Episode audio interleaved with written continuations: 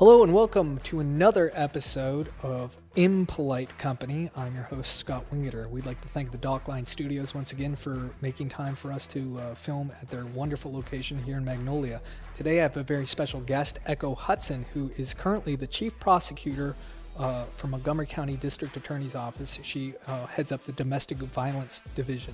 Echo is going to be running for County Court at Law, position number four, and uh, we are so appreciative to have you on the show today. Thank you. Thank you so much for having me. This is a wonderful space, and this is like really exciting to see the studio. Yeah, we're really excited to have you. Yeah. Uh, this is something that we're really passionate about. What the the name of the show, Impolite Company, is all about is uh, we discuss things that matter. We discuss the things that are important and the things that you're not supposed to talk about in polite company. Right. You know? So politics, religion, all the things that matters. So right.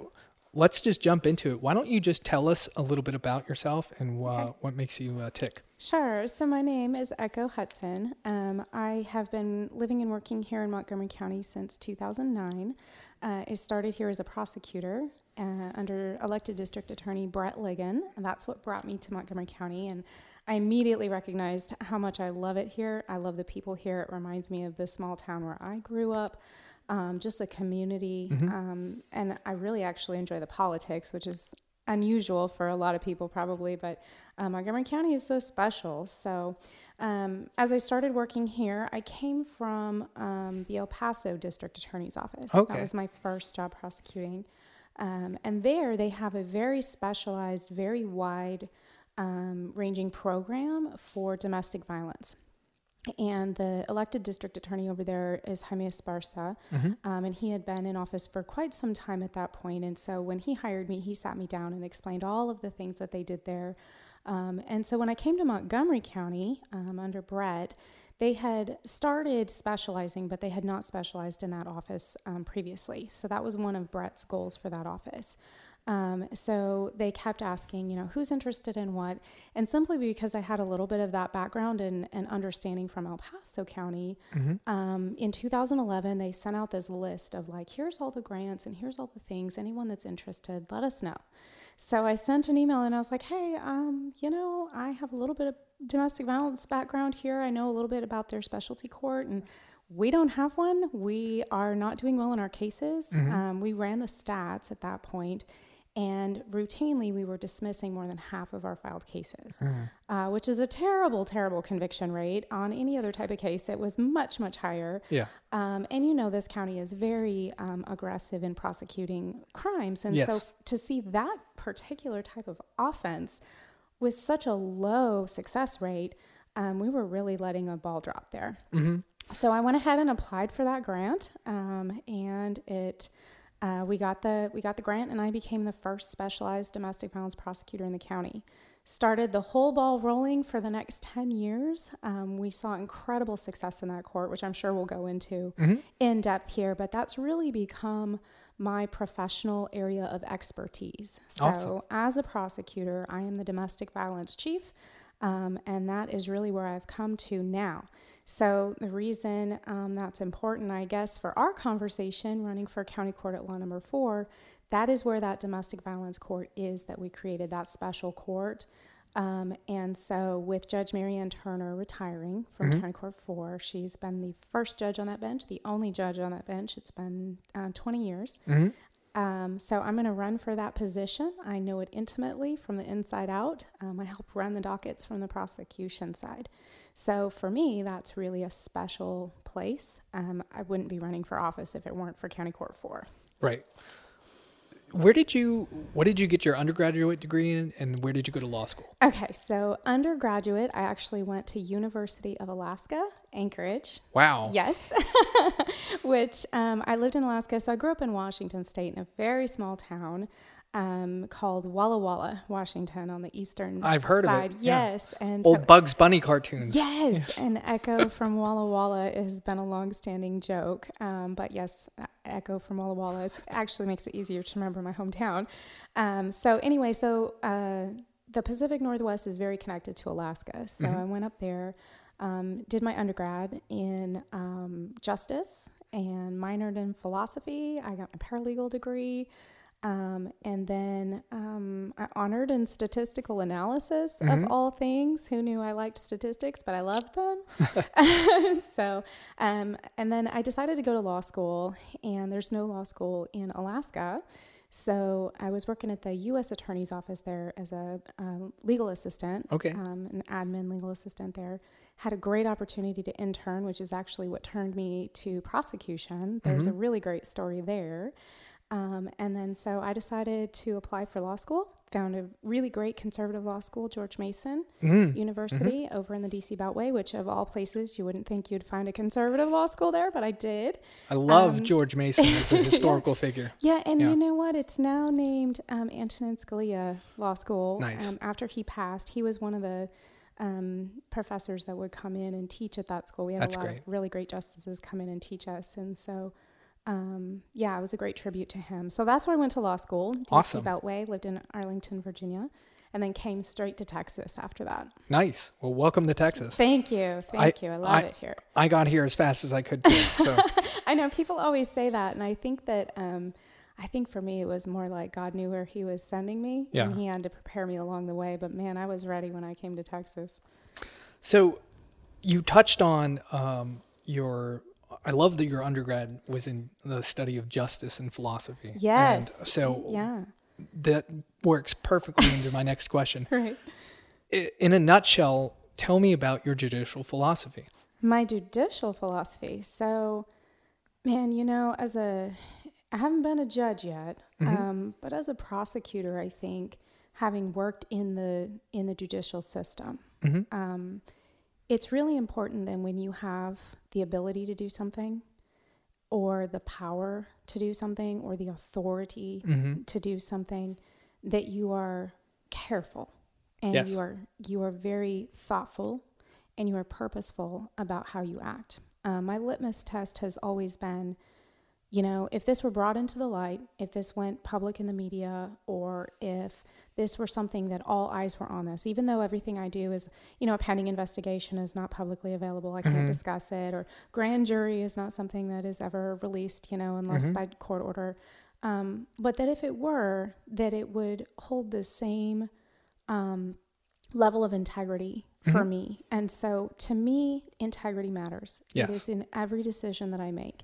And that has really become kind of the bedrock principle for me is there are oftentimes, you know, the definition of integrity or one of them is doing the right thing even when no one knows or Mhm. when no one can see. Yes. Um, and for me, that's a very real thing every day. No one can see, but Mhm. I'm still being held to that standard. And so um, for me, that's just a definition that I live my entire life by. When I go home, nobody sees, but I still want to live the same way. That's excellent. Yeah. Um, so let's real quick get into the law and Okay. uh, try to understand some things here. Um, you know, I'm a I'm a history teacher, and I try to bring law in as much as I can and as often as I can for my students uh, because I feel like that's something that educators uh, in middle school and high school, which I teach both, um, they don't do that. And you know, oftentimes the first real experience in understanding law is in college for a lot of folks, and that's I think a huge gap that we need to fix. So, you know, I I explain to my students, you know, the different the three different levels of law. You know, you have felonies, misdemeanors, and citations Okay. um, when you are going to be uh, ideally elected as judge, right? Yes. Uh, for county court law for. um, are, are you dealing with uh, felonies and misdemeanors? Uh, what does that court specifically deal with? Okay. So felonies, misdemeanors, citations. Um, I guess if we were going to go in order from least to most, it's citation, misdemeanor, felony. Yes. um, those are the criminal aspect of the law. Sure. So there's the whole civil and family and IP and all the other types of law. Um, but if we're going to deal with just criminal, um, and that is Montgomery County Court has been designated as a criminal court. All of our county courts at law, they're countywide positions, um, so they're created for the purpose of general jurisdiction, which means that I would have the ability to handle any type of case um, within the within the parameters of you know, civil cases up to a certain amount of money, changes sometimes with um, the legislature giving us different types of jurisdiction. But Mm-hmm. I would have the authority to do all of that. Um, but because the court has been designated as criminal, Mm-hmm. um, we again go to the um, jurisdiction that I would have over that, and that is the misdemeanor. So citations are you can be arrested, but there's really no jail time associated. It's a traffic ticket um, type, you know, up Yeah. to five hundred dollar fine, and that goes to the either a municipal city court or it goes to a JP, Right. Justice of the Peace. Um, misdemeanors in Texas are Class A and Class B. A Class B is the is the lower. Mm-hmm. Um, it is between um, zero days in jail and up to six months in jail, Okay. up to a two thousand dollar fine. That's the range of punishment, up to two years probation. Mm-hmm. Um, and then a Class A misdemeanor is zero days to one year in jail, and it's county jail. Okay. Montgomery County Jail is what we're dealing with here. Um, and that Class A misdemeanor up to four thousand dollar fine, and again up to two years probation. So Okay. that would be the level of offense that we're dealing with. Mm-hmm. Uh, the felony courts in Texas, and every state calls them something different. There's like Superior Court, Mhm. and you know all of these things. So we have District court. yeah. District Court, which is the Mhm. highest level of trial jurisdiction in Texas. Those um, those hear the felony level offenses. That's when you're facing a little bit more serious time. There, right? Yeah, that's looking at Texas Department of Corrections (TDC) prison times. So yeah, that's that's that level of, of No- offense. No there. bueno. Yeah. no bueno, all the way up to capital murder in those courts. Yeah. Okay. Great. Um, so I love the way that we do things here in Texas uh, with the specialized court. I, Me I think that it's been really effective, as, as Yeah. you've noted. Yeah. Um, could you explain the process of how that happened? How Sure. we went from just a generalized court to having that specialized court? Yeah, and so having honored in statistical analysis, like some of those things are much more fascinating to me, I think, Yeah. than a lot of people. um, but it is fascinating. So when I started in 2009 here in Montgomery County, they had not yet specialized. Um, so we would go to, let's stick with the county courts. It was for all the courts, um, but we would go to county court, Mhm. and as prosecutors, we would have our docket. We would have our, you know, 1600 case load of active cases or whatever it is on our docket that we would routinely be coming to handle and try to move and cases are getting dismissed or cases are getting disposed we go to trial and the new cases are constantly being filed so it's like this moving target of our backlog right Mm-hmm. um, and so we would have one week of criminal out of the month, and then we would have a week of civil cases being heard in the court, and then a week of family law. Mm-hmm. And that was your week. If you were, had a civil case, that was the week that your case would be set for trial. Okay. Well, if you can only one try one case, Yeah. then you're really only getting 12 bites at the apple throughout the entire year. Mm-hmm. And if the cases in front of you go and your case is not as old as the others, you were at the bottom of the list, you could wait years Yeah. for a trial. So at that point,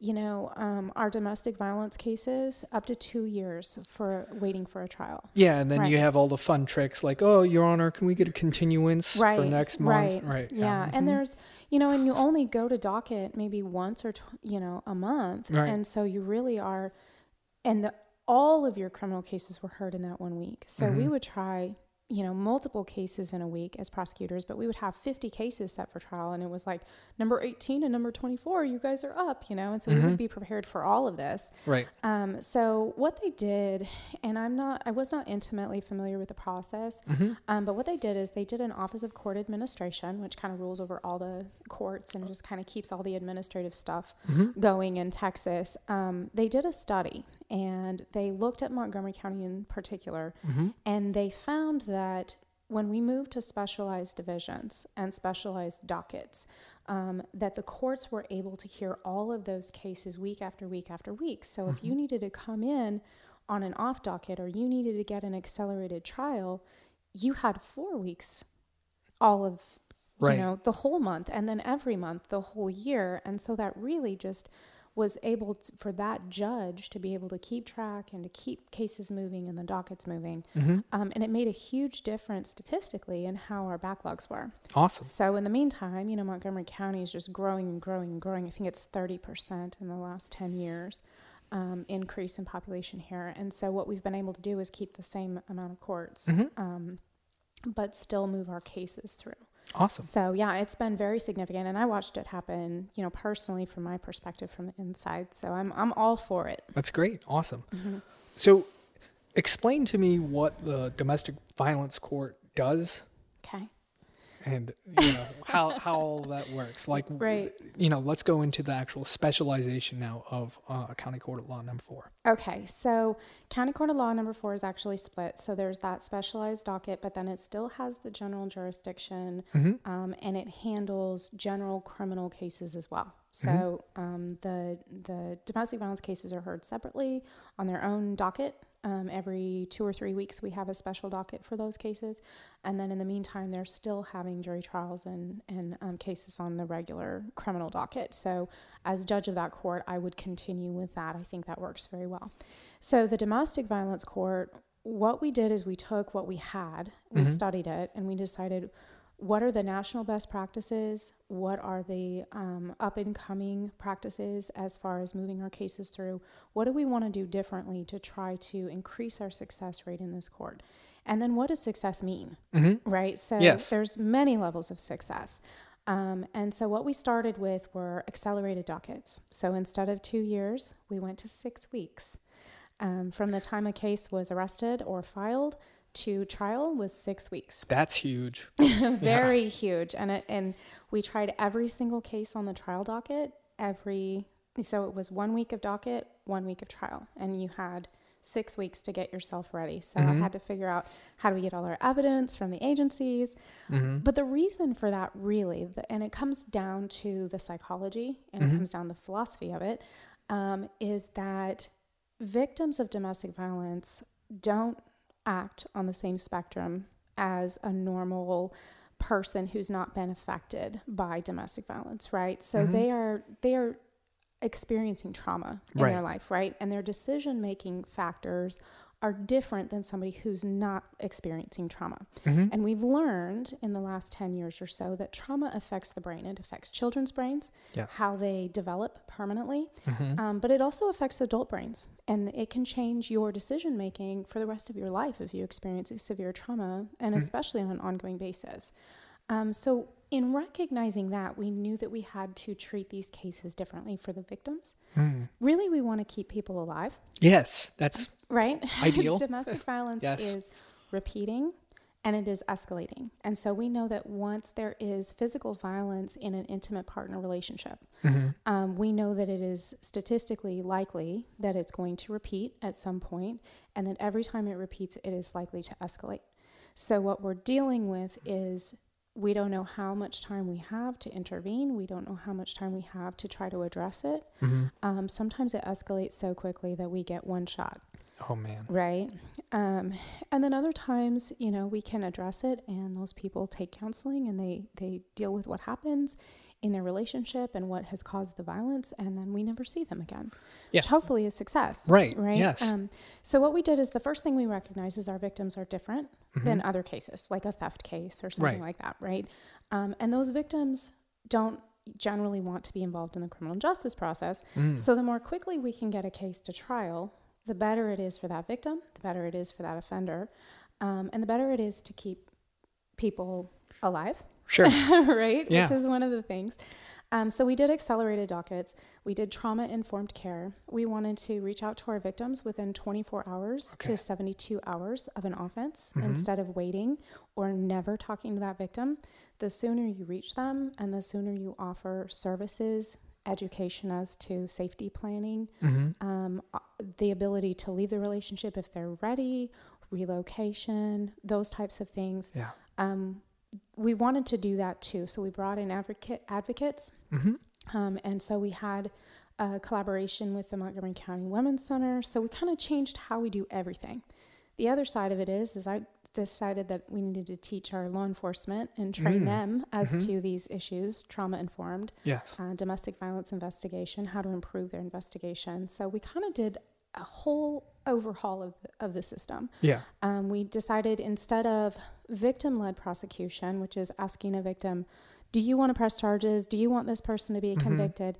Um, really, there's there's no element of that in a criminal case. Yes. It's the state of Texas versus that offender. So if we have probable cause, we should move forward in Right. evaluating it. If a crime occurred, then you know you Yes. should pursue that. Yes, and you know sometimes justice is not seeking a conviction. That's one of our things is that justice is not seeking conviction in every case, but it is evaluating when a crime has occurred Yes. into a proper outcome. So it must be case by case basis.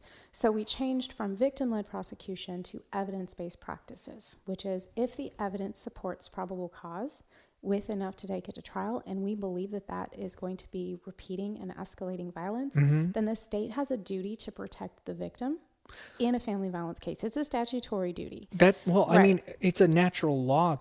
Um, you Makes par- absolute huge- common sense, Yes, right? exactly. I mean, but Right. that, uh, that goes back right down to the founding of our of our country. You know, uh, Jefferson writes in the Declaration. You know, everybody can say we hold these truths to be self-evident that all men are created equal, that they're endowed by their Creator with certain unalienable rights. But it's the sentence afterwards that in order to secure these rights of life, liberty, and the pursuit of happiness, Yes. governments are instituted among men.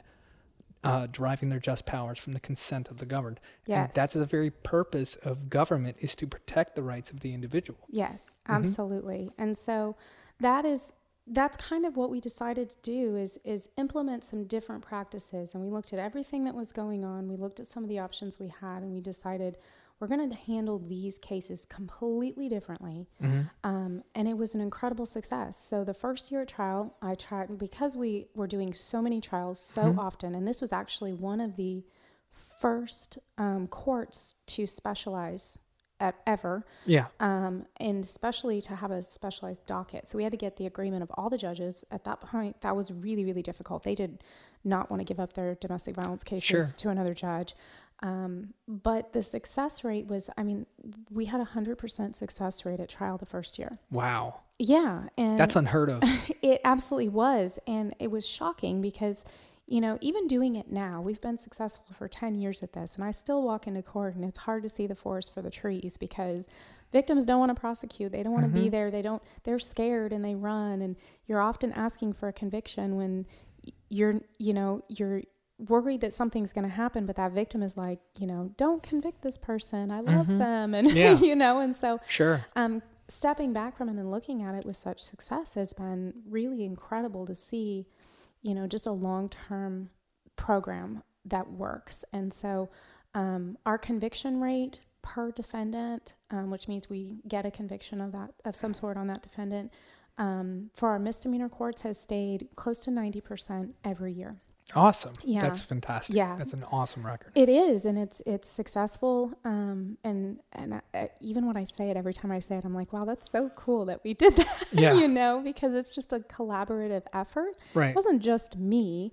Um, you Sure. know, we we implemented multidisciplinary teams. We've brought in the collaboration of law enforcement and our victim advocates and all of our um, organizations that are um, victim oriented in the community. And we've brought in the medical professions hmm um, and we've all worked for the same same goal, which is to support the victim while we prosecute the abuser. Well, and it's such a rare thing to see in government, um, whether Yeah. it's federal or state or even uh, local.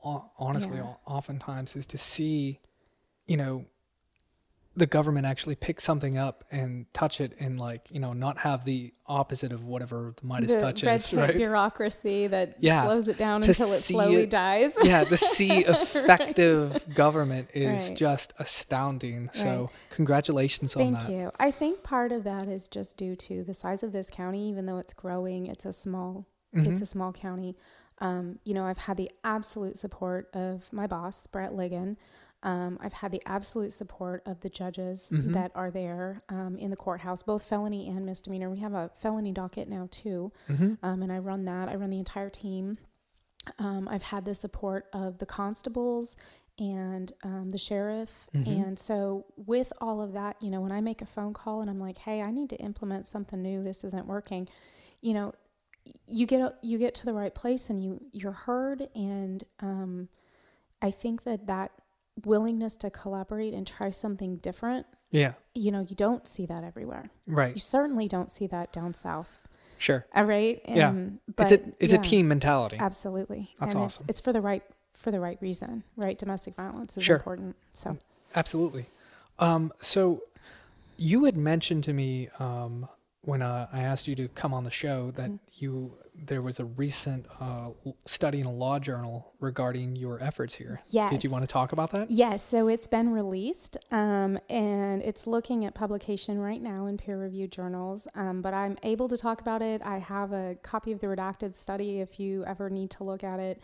That'd be great. Um, yeah, absolutely. So, um, Sam Houston State University came to us a couple of years ago. And Dr. Ling Ren, Okay. who works in the criminology um, department, and she loves to study criminal justice. And so uh, she came to our division and she said, um, I'd like to do a study of your office, and what do you think? And Brett Ligon was like, Well, it's been 10 years since I've been in office. I think that was 2019 when she came to us. Yeah. Um, and he said, What do you think of domestic violence? You want to look at that? And she was like, Sure. So, man, I took her around and showed her what we did and took her to court, and she got to do all sorts of things. But she did a deep dive um, statistically into our division and all of those things that we premised our success on. Um, whether we've gotten batterers intervention prevention counseling for a defendant, whether Yeah. we dismiss a case or not, it we keep track of that. We want to know that we are addressing the violence, whether we can prove the case or not. If we believe violence has happened, we ask for counseling. Um, and that was a really big thing. It's called BIP for dismissal. Um, and so, even on our dismissed cases, we ask for something to address the violence. Um, so, we wanted her to check on that. And then we asked her to look at our conviction rate compared to our courts in Montgomery County that aren't specialized. Um, and then we asked her to compare it to other courts around the country. Um, and then we also asked her to look at the length of time that our cases are taking to see how that um, is compared to other courts. Uh, She probably did, I think she started with upwards of 30 different factors. We narrowed it down to probably the most um, germane um, factors as to what we define as success in this court. And she compared them, and um, it took her a couple of years to get through As it any all. good study does. Oh my yeah. gosh! And I, you know, it's a good thing I had a background in statistics because she would send me all these tables and things. I'd be like, "Oh man, you need to change this variable, and you need to, fi-, you know, like." And so she was so fantastic, and she's so detail oriented. I just Yeah. loved it. Um, but it was released in December Mm-hmm. of 2021, so it's brand new. And um, what she found is that our court is among the national high performers in the country. Bravo. She found, thank you. I mean, and that's kind of why I keep thinking, like, wow, it's so surprising. You know, Yeah. like what we created just doing the best we could has suddenly become like a model for other courts. That's awesome. Yeah. So she compared it. I think she found a hundred different plus, a hundred plus different um, domestic violence specialty dockets around the country. She compared it to the UK and Australia. Um, and our court and our conviction rate and our ability to move cases is just at the very top. So it has um, really come out as kind of a national um, example of how to handle this type of case. That's fantastic to Yeah, hear. yeah. it's- Congratulations It's, on so that. exciting. Yeah. Like I just I can't stop thinking about how exciting that is. So, if you are uh, elected to the uh, position, Mm-hmm. what does Echo Hudson's court look like? So, you know, I've had the I've had the opportunity to be the chief prosecutor of every county court at law, even the ones that specialized. Before they specialized, I was the chief there um, for a while, so I got to see all of the dockets run. Every judge kind of gets to set their own docket scheduling order. How do they want their cases handled? How many settings before we get to a trial setting? How many, you know, continuances? How many, you know, how many days between those settings? Um, all of that. And I've seen it in both the felony courts, I've been in all the felony district courts. Um, so I think for me personally, the examples that I really take from, first of all, Marion Turner has done an excellent job with the domestic violence court. It actually started, that court started in County Court 2 under Claudia Laird. That was the six weeks. Um, When Marion Turner took it over, she moved it out, and I think it's an average closer to six months now. Um, I would like to continue an accelerated docket for those cases. I think due process is incredibly important. Um, and so we want to make sure that the state is able to have the evidence ready for trial in a timely manner. We want to protect the defendant's rights to a speedy trial. So I think less than six months is um, is a good time, and I would probably shorten it up just a little bit. I think six weeks is a lot for both sides. The defense and the state struggled to keep that particular um, timeline. Yeah. So I think a little bit longer than that. Um, Yeah, there's a lot of pressure on both sides to gather all the evidence. Oh my and- goodness, yeah. yeah, And we would try two or three cases in a week, and Mhm. yeah, it was it was a lot. It was successful, but it was a lot, and we're, we've maintained success without you know quite that time frame. Um, so I think that in a misdemeanor court, I think that's important, and if you extend that to other cases. Um, I, you know, I, I've done all the DWI cases as Mhm. a prosecutor, all the all the thefts, all of the criminal trespasses, all of the things that you see in, in misdemeanor court. I've handled them all. Mhm. Um, and so, what I think is clear expectations when a case is filed. These are the settings. This is the trial setting. You should know about it now. Um, you know, it's four months away, Mhm. and that you know, Yes. so that both parties are prepared, so that the defendant is prepared, the state knows their deadlines, um, and You're and- not playing the continuance game. correct. Well, yes. so and and I know judges get a lot of that. Oh, you're allowing continuances. Mhm. Um, the Code of Criminal Procedure has certain circumstances where continuances are um, not really discretionary on the court. Shall be there- granted. Yes, and Mhm. then there's others which it is discretionary. So really, when we're talking about not giving continuances, Mhm. it has to go to those discretionary ones. Right. Um, but being kind and being fair and giving due process is also important. So Those are principles. Yes. Absolutely. So we don't want to sacrifice due process on the altar of, uh, you know, accelerated dockets. So there's a balance there. Awesome. Yeah. So I want to get into um, this idea of your undergraduate degree. Okay. Um, and this is where I can nerd out because I'm not a lawyer, but I, Right. I am a historian, and Okay. uh, intellectual history is uh, in my wheelhouse, Okay. uh, which is the history of ideas. And uh, I always bring a book with me um, for my shows. And, and today I'd like to highlight uh, Six Great Ideas by Mortimer J. Adler. Um, Mortimer J. Adler was a, a, a philosopher who actually ended up teaching at the um, f- law school. Uh, he was on the faculty for the um, University of Chicago, not as a lawyer, but as a philosopher, Okay. which is really cool. yeah. Uh, the the greatest thing that he's ever done, um, uh, probably his life achievement, was uh, he wrote. It's called the Great Books of the Western World series by uh, Britannica.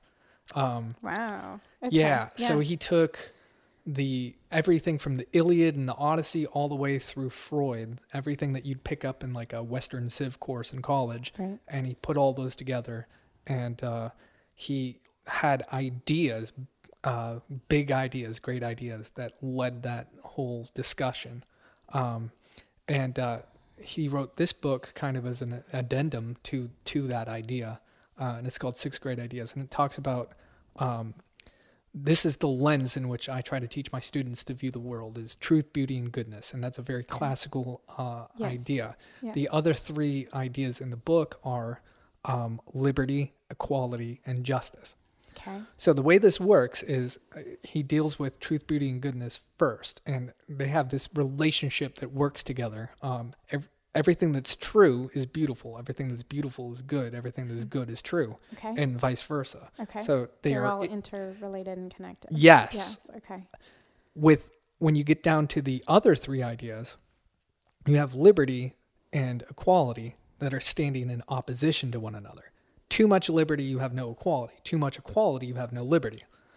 What is the um, balance between those two ideas is justice, which is dependent upon its definition uh, from goodness, which of course is dependent upon its Yeah. definition from beauty and truth. Yeah. So, What a what a lovely viewpoint. yeah, I Yeah. th- I highly recommend this book. It's Yeah. really awesome.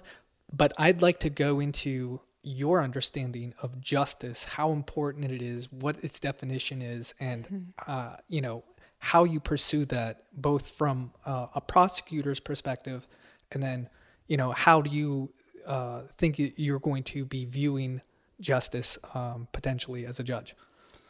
Wow. So, you know, justice is an oath that I've taken and Mhm. I've lived the last, you know, however many years of my life pursuing.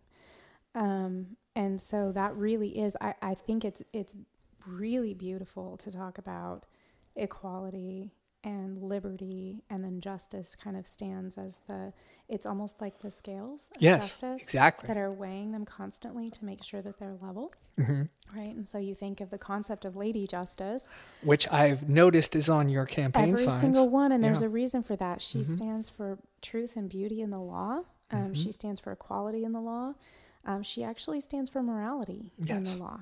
And Mhm. i don't think that the law it is supposed to be in so many people's minds it is black and it's white and it's and it's harsh. Hmm um, it can protect but it can be a sword Yes. right? And so it's so many different facets. Um, and so i absolutely have lady justice in all of those because if we don't bring morality with us hmm we don't make good decisions. That's right. right? You have to have some groundwork for you to make good decisions. And and really when you're when you're looking at who you want behind the bench and who you want making decisions you want somebody whose morality gives them that grounding Yes, absolutely. to make those decisions right? Somebody that you trust. Um, and so that's really been important for me. And i'm so glad that you brought that up because no one else has even picked up on that little detail that in every everything i do i have lady justice Yes. Well, leave it to the classical school's headmaster So to, impressed to, right to now. bring that up. absolutely but that was very purposeful that symbolism Yeah. to me is is incredibly important um, but it's you know it's not one of those things that you just broadcast out there so Right. um, okay so back to your question as to justice so my oath as a prosecutor hmm is to see that justice is done Yes. right and not to seek a conviction in every case but to see that justice is done And we don't see that all the time in um, in cases. Uh, I'm No. thinking of like specifically my opinion, uh, like the Kyle Rittenhouse trial. That Yes. that prosecutor, in my opinion, he wanted a conviction no matter what, and his job, as you said, was to go after justice. right and and i think when you do that you lose that perspective Mm-hmm. um, you lose the ability to be fair-minded and um, and and I don't want to I don't want to cast aspersion on anyone in particular here Sure. that I do see your example um, but you know and it's hard as a prosecutor when everyone thinks from the outside you're doing something Mhm. um, and here's your outside actions and here's what publicly available information but on the inside you know um, a lot more information and Mhm. even when you try a case the jury doesn't get to hear all of the evidence it's Sure. only what is good reliable evidence that comes in through a balancing um, Mhm. you know 403 is the rule of evidence that balances whether it's relevant and is it reliable and is it good evidence because Mhm. if it isn't it doesn't come in Mm-hmm. um, and so prosecutors really have to balance that themselves and there's there's so much that goes on um, but for me you know justice in every case should look differently because Mhm. when i look at you you're a person who was raised in your own individual way you have your own individual viewpoint on life you've made your own individual acts and decisions and there's consequences for your acts whether good or bad Mm-hmm. um, we've all done that. And so to take each person and just put a label on them and say, well, you're this type of person, or you're a bad person, or you're a good person in a bad circumstance, or, you know, I think that that is not justice. Sure. And so for me, it really must be a case by case basis where you really have to get into understanding what goes on. And I think maybe that's why domestic violence fits Mhm. with my philosophy Yes. on, on the criminal justice Mhm. system um, is because every relationship that we handle is different. How we got to where we got is different, Sure. right? And even though we're ending up with maybe the same criminal charge, the offense is never the same. How it happened, the manner and Mhm. means, it's never the same. It never it never was created equally. Um, and so to balance that, you must look at it individually. And there's really no other way to achieve justice than to look at it and make the best decision you can with the facts and information that you have at the time. And that can be hard Sure. on your psyche later when you're like, did I make the best decision? Well, it was the best decision I could make at the time. That reminds me so much of, you know, now I'm geeking out here, um, bringing up like uh, Aristotle's Nicomachean. Ethics. He deals a lot with yes. that. And and when you uh, you started talking about um, the book that and the uh, Six Great Ideas, I heard a lot of that Yes. ancient Greek ideology in there. Right. Yeah. Praxis. Yeah. The practical knowledge. Absolutely. like philosophic knowledge or philosophic wisdom, you know, that's easy. We pick up a book, we open it up and we start reading it and we get it. Right. But that there's so many moving parts. It would Yeah. be like, I, you know, I'm not obviously not a Swiss watchmaker. You know, if I take a hammer to a watch and try to put it back together, it's going to take me, you know, a couple go arounds to get it right. You know, and that's life. Yeah. Not know- to mention all the bent pieces that won't go back straight. That's right.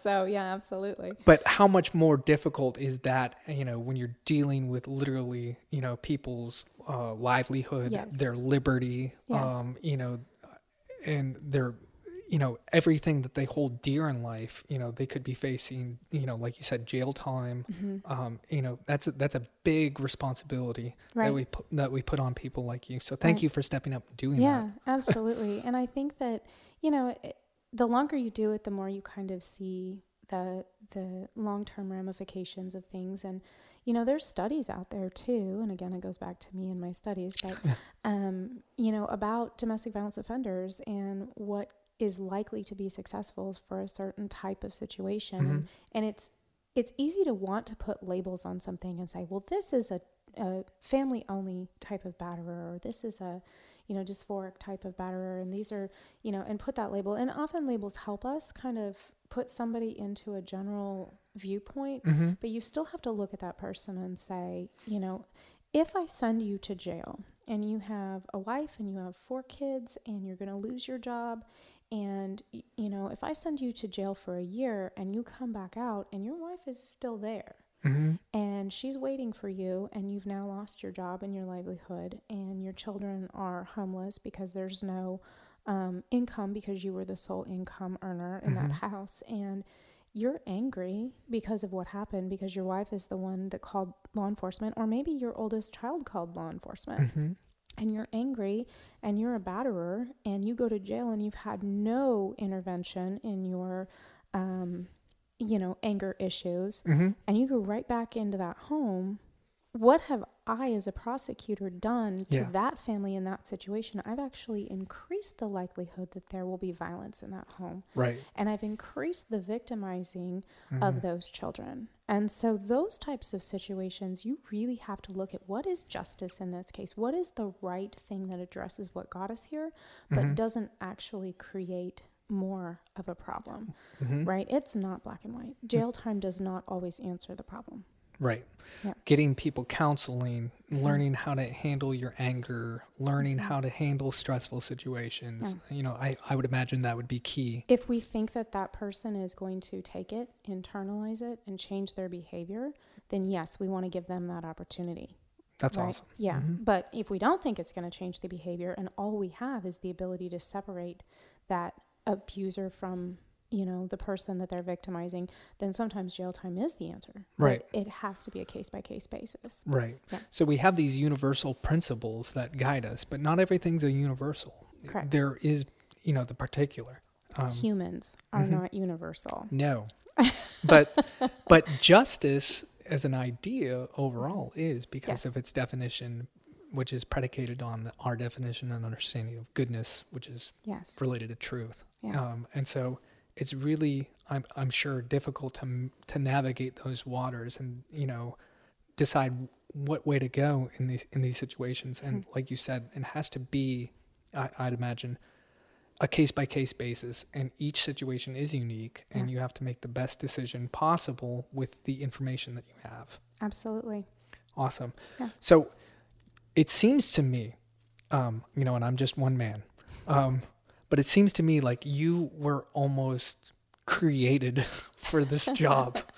You know, I almost didn't become a prosecutor. Yeah? Um, when I started looking at going to law school, um, I was looking at contracts law and civil law, and I actually said, "Oh, I don't think I could ever be responsible for making a decision in someone else's life." hmm and and I was working as a, a legal um, assistant or a legal admin in um, the U.S. Attorney's Office. I was in undergrad, and Mhm. I knew I wanted to go to law school, and so I, was, you know, I was working three jobs during undergrad, and I was that was my main job, and uh, I had started working there so I could kind of experience what the law was about and what do lawyers do and what Yeah. is the law office like. And That was your substitute teaching job? Yeah. uh, yeah, absolutely. So, you know, and then in order to graduate um, with my paralegal um, certificate, um, they had us do a uh, an internship. Mhm. So of course I interned at my office, and um, I had a mentor there who. uh, His name was Thomas Bradley, and he was the chief of the tax division over in the criminal side. Um, and he kept telling me, You are a natural born prosecutor. You need to go to law school and be a prosecutor. This is something you were born to do. And I was like, Oh, no Mhm. you know i could never be that responsible for someone else's life and their you know their livelihood or whatever and uh, he said well if you want to intern um, i have a cold case that we need to solve and i'd like your help on it and i said okay so uh, of course i'm going to say okay right Mhm. um, and at that time um, there was a young lady named bethany Correira and um, she had gone missing it was about nine months after she had gone missing by the time I came into the case. Um, and she um, she had moved to Anchorage, Alaska, to go to school, same school I was going to, University of Alaska Anchorage. And um, within a couple of days, she disappeared. And her mom came down to help her go shopping for school, um, Mhm. to furnish her apartment. She had come from a little town in um, about four hours north of Anchorage in Talkeetna.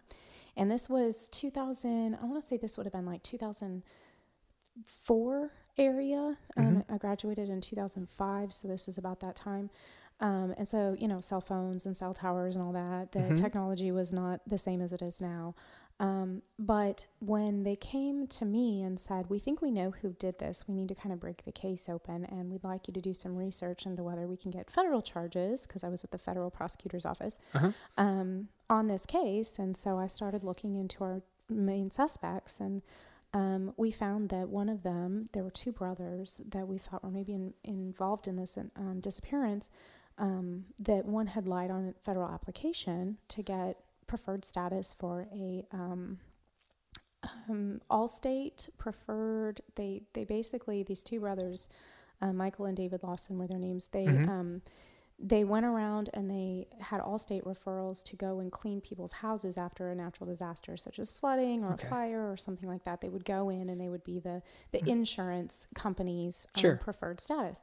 And so we knew that Michael Lawson had been helping um, the owner of the apartment complex where Bethany had moved in um, during the weekend that she disappeared, Mhm. and that he had kind of been in the area, but they had a very strong alibi, the two brothers. And so we started looking at them, and we thought that based on cell tower records, they were not at home like they said they were watching Ah. the game, but they had gone north out of town that day. Um, and so we needed to kind of break it open and get some information from them. So I found these fraud charges, and um, Tom Bradley, my, my mentor, took them to the grand jury. We got the um, indictment, and then we went and arrested them on the fraud charges and started, you know, Digging Uh, from there, yeah. digging from there. And um, David Lawson, the the brother, um, ended up admitting to what happened. He said that Michael called him and said he was at the apartment complex. He had agreed to have Bethany kind of clean the apartments, hmm um, and and that way she would get money off her rent. And so he met her that morning, and apparently he attacked her, tried to rape her. She fought back. He ended up shooting and killing her. Um, and so they took her body and dumped it uh, four hours north, right across the highway from her hometown, which Oh they they didn't know. Right. Um, but that was the cell tower records taking them out of town. So he, we got the confession from the brother that he helped take the body, hmm clean up the clean up the car. They drove it out of town. They cleaned up the house. They they basically like spackled and painted the house and cleaned up all the the sheetrock. And then they flushed the casings. And then they set a slow burn in the house with an arson case um, that the apartment burned down later that night when they were not there. It was a Mm. it was an incredibly complex case. So we kind of broke that wide open, Mhm. um, and David ended up leading us to her body in the spring, and it was almost a year to the day that we found her body um, in the gravel pit where they had dumped her, Mhm. and the family was able to identify the remains. Um, and I remember going in to Talkeetna and traveling with the detective and the attorneys on the case that helped break that open. I was just an intern. I just had this small little part, you Mhm. know, um, and but I was there for the whole thing, and it was it, it became this this thing that's bigger than you. Mhm. Um, and we went to her funeral that was a year after her disappearance and the closure that that family had in understanding what happened to her Yeah. and finding her and being able to give peace and closure. Yeah. And the hugs that we got and the conversations we had and the emotions that we saw in being able to find justice for that family, Yes. um, it changed the entire course of my life. Yeah. And from then on, I said, I am going to be a voice for the victims for Mhm. the people who cannot stand up for themselves, the people who cannot be there to make it happen for themselves. It is a prosecutor's job, it is the judicial system's job, it is law enforcement's job. It is not the victim's job to Mhm. prosecute them their own abuser. Yeah. And so from then on, that changed my perspective in life. So that particular case, it ended up on, I think it's on like 20/20 or Dateline or something like that. It was a really cool Wow. case, but my p- small part in it changed where I went. And I think that that's probably why I was interested in domestic violence. I think that's kind of what drew me into changing the world. Fantastic Yeah. story. Thank you. Yeah. Um, what I want, how did you then, did you ever see yourself, so you wanted to be a prosecutor? when I went to law school, yeah. You want to be a prosecutor. that was right before, that was the spring before I went to law school. That fall, I went to law school. Wow. Yeah. And then, so now you're a prosecutor. Yeah. I- started prosecuting directly out of law school in 2008. Okay. Yep. You did that for a number of years. Yeah. Several years. Yeah. The judge in, uh, you know, position four is retiring. Yes. What made you decide to run for judge? it's this domestic violence court. Yeah. Um, I wouldn't be running for office if that bench was not open. And, and I think that that court is so specialized. It is so special that Mhm. we have created something so unique and it is so important that we continue that work. Um, it really needs to be somebody who knows why we do the bond conditions that we do, why we do the protective orders that we do, the Mhm. conditions on those, why we have the dockets that we have and the length of time, um, how we handle the um, different aspects of um, the case as it moves through the system. We need to have somebody who understands the link with law enforcement, the advocacy, um, organizations that we work with. So I think whoever becomes the judge of that court Mhm. needs to be somebody who knows and understands why we do what we do and not just what we do. But originally, uh, my little birds out there tell me that you didn't want to do it. That No. people had to ask you. So you're doing no, this, right? I, no, I mean, running for office in this uh, county is uh, the politics are just, just a completely different animal, and I am not a political creature. Um, so, Aristotle would disagree. right. Well, Montgomery County politics, maybe um, in particular, but no, I've I've watched politics in this county. I've watched the political races, Yeah. um, and and I think in this country, it is so right now. It is such a hotbed of dissension Mhm. and and discord, and it it's it's really such a negative thing. And I think that politics were created to be adversarial, Sure. um, and and the criminal justice system is adversarial. So Mhm. in the, in that sense, I'm you know it's like okay, well I already do part of that I have a rule. a daily. uh, I'm going to quote the late great Ravi Zacharias here. He said, "Don't sling mud. Two things happen when you sling mud: you get your hands dirty and Yes. you lose a lot of ground." yes, So- very well said. Um, and uh, so I think it was the political thing. You know, Yeah. as a prosecutor, they have always asked us to keep a low political profile. Mhm. Don't put out controversial things, Sure. and and don't put yourself to where you look biased or where you look like you would not be able to be fair in a situation. Mhm. Um, not that I'm the person that ever would do that anyway. Um, but you know, we followed that premise and and and just really as a steward of what we do, Sure. we keep that low, you know, and I Yeah. want to protect my family from the public eye. You Of know. course. And so, um, running for office, you have to flip that script um, to the opposite. Right. show yourself off, and and I'm not a big show off. I really like to just fly under the radar and do my job and do the best I can. and Sure. It's, it's easier that way. Yeah. Um, but um, but But- then once you become in mm. office as mm-hmm. a judge, you have to go back to being neutral. Right. And so so really, it's just this space of time. What I always appreciate is, you know, when you know, I maybe this is a secret that a lot of people don't know about me, but uh, you know, I have an intelligence background from the military. Uh, in 2009, I was in Iraq Yes. as an interrogation analyst, so I'm pretty skilled when I want to flip the switch on of yeah.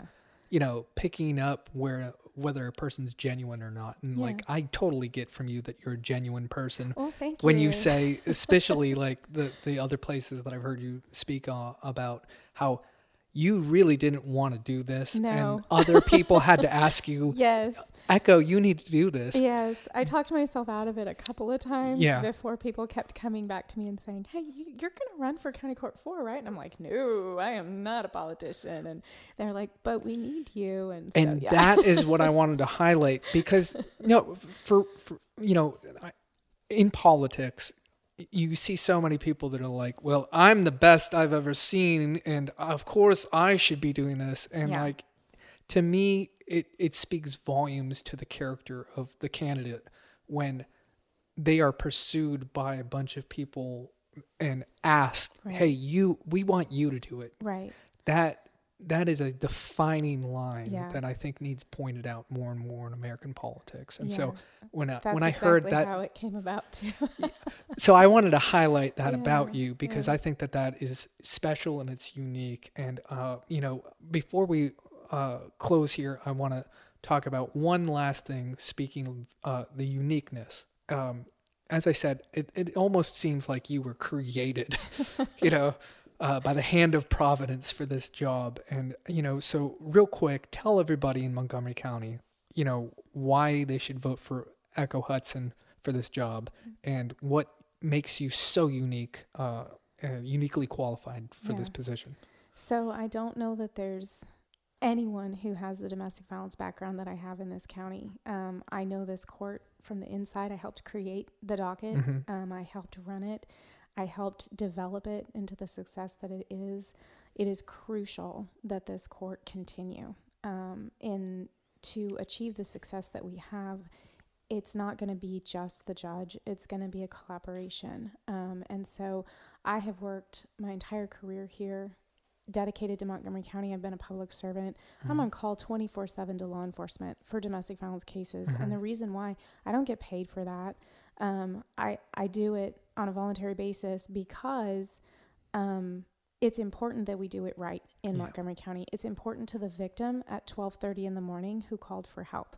And when law enforcement calls and says, "I have a case and I need to run this down to you and I need to make sure that we get her into shelter, or I need to get her into medical care," that the right person for the job is there. Mhm. And I'm going to be able to put someone in the position that I'm doing right now as Yeah. the chief of the domestic violence division. I'm going to be able to train them.